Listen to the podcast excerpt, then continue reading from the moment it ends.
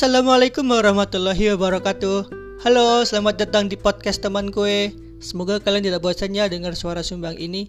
Buat kalian yang masih duduk sambil minum kopi, teh, susu, coklat hangat, wedang jahe, atau minuman favorit kalian Kini temanku ada lagi loh buat nemenin kalian.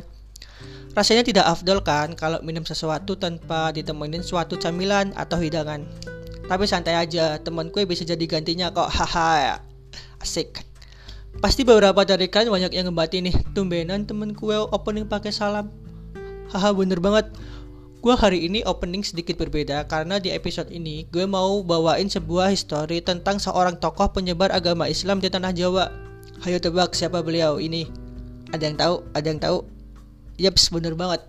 Maulana Malik Ibrahim Atau yang lebih dikenal juga dengan Sunan Gresik Beliau adalah keturunan ke-22 Nabi Muhammad SAW dengan nama asli Maulana Ibrahim As-Samarkandi yang diperkirakan lahir di Samarkand, Asia Tengah pada pertengahan abad ke-14 Masehi.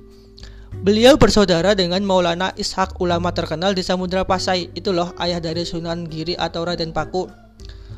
Maulana Malik Ibrahim sebelum datang ke tanah Jawa pernah bermukim di Campa yang sekarang dikenal dengan nama Kamboja selama 13 tahun mulai dari tahun 1379 hingga 1392 Masehi.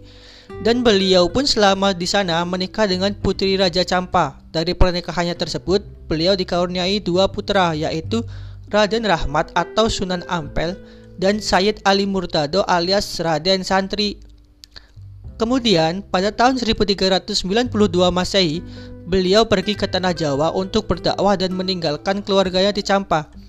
Berdasarkan yang gue baca nih, terdapat banyak versi yang menyatakan bahwa kedatangannya ke tanah Jawa itu tidak sendirian. Ya jelas lah tidak sendiri, dia pastinya di kapal saudagar, ada ya dalam berkendaranya itu pasti ada orang-orang lain gitu kan. Gak mungkin dia sendiri. Ya bener gak? Bener gak?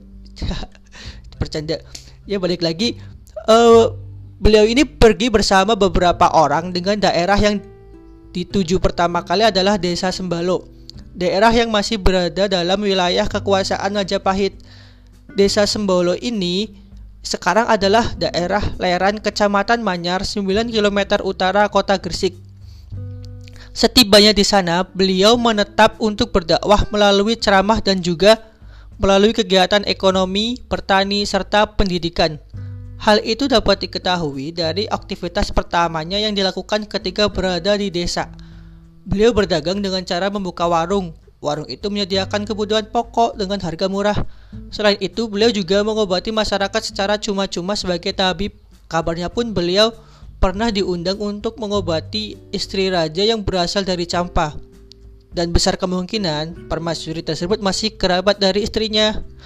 Tidak hanya itu saja sih, beliau pun juga mengajarkan cara-cara baru bercocok tanam dalam dalam kegiatannya tersebut. Beliau merangkul masyarakat dari golongan bawah yang ber yang pada saat itu tengah mengalami krisis perekonomian akibat perang saudara. Wah hebat juga ya beliau ini selain multitasking namun baik hati telah berperan aktif sebagai pemberdaya masyarakat di tengah krisis ekonomi yang melanda sehingga diharapkan masyarakat di daerah tersebut bisa bangkit dan bergerak maju. Mungkin ini juga salah satu awal adanya pengembangan masyarakat Islam di Indonesia ataupun di tanah Jawa. Kembali lagi ke cerita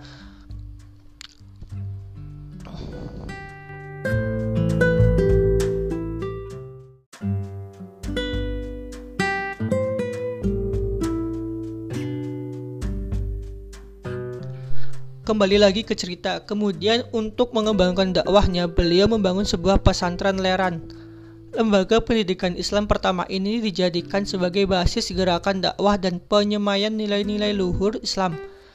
Selesai membangun dan menetap pondok tempat belajar agama di Leran, tahun 1419 Masehi Maulana Malik Ibrahim wafat. Makamnya kini terdapat di Kampung Gapura, Gresik, Jawa Timur. Menurut gue menurut gue nih ya, kisah ini tuh sangat mendidik terutama bagi generasi milenial sekarang ini nih yang hanya taunya gadget yang isinya pun mungkin cuma buat Mobile Legend, Free Fire, cuit sana sini di sosmed sampai kemakan waktu itu sendiri. itu oke lah mari kita sesekali menelisik atau membaca sebuah buku sejarah ataupun sejarah keislaman semacam ini biar nantinya pun tahu dan tidak mudah kemakan hoax atau terpro- terprovokasi. Oh iya, sebelum gua closing nih, ada fakta kecil kalau tahu nggak Maulana Malik Ibrahim ini adalah wali songo pertama atau sunan pertama yang ada di sejarah wali songo gitu. Sunan yang pertama aja sehebat ini ya. Gimana dengan kedelapan lainnya? Pasti lebih hebat-hebat dong. Atau mungkin sama aja hebat, tapi mereka pasti hebat. Tapi gue nggak bisa ceritain hari ini. Sekarang juga mungkin di segmen berikutnya aja ya. Sampai jumpa. Terima kasih udah mau dengerin podcast teman kue. Karena tadi gue opening pakai salam nih. Sekarang gue juga mau closing juga pakai salam. See you. Wassalamualaikum warahmatullahi wabarakatuh. Salam manis dari teman kue. Bye.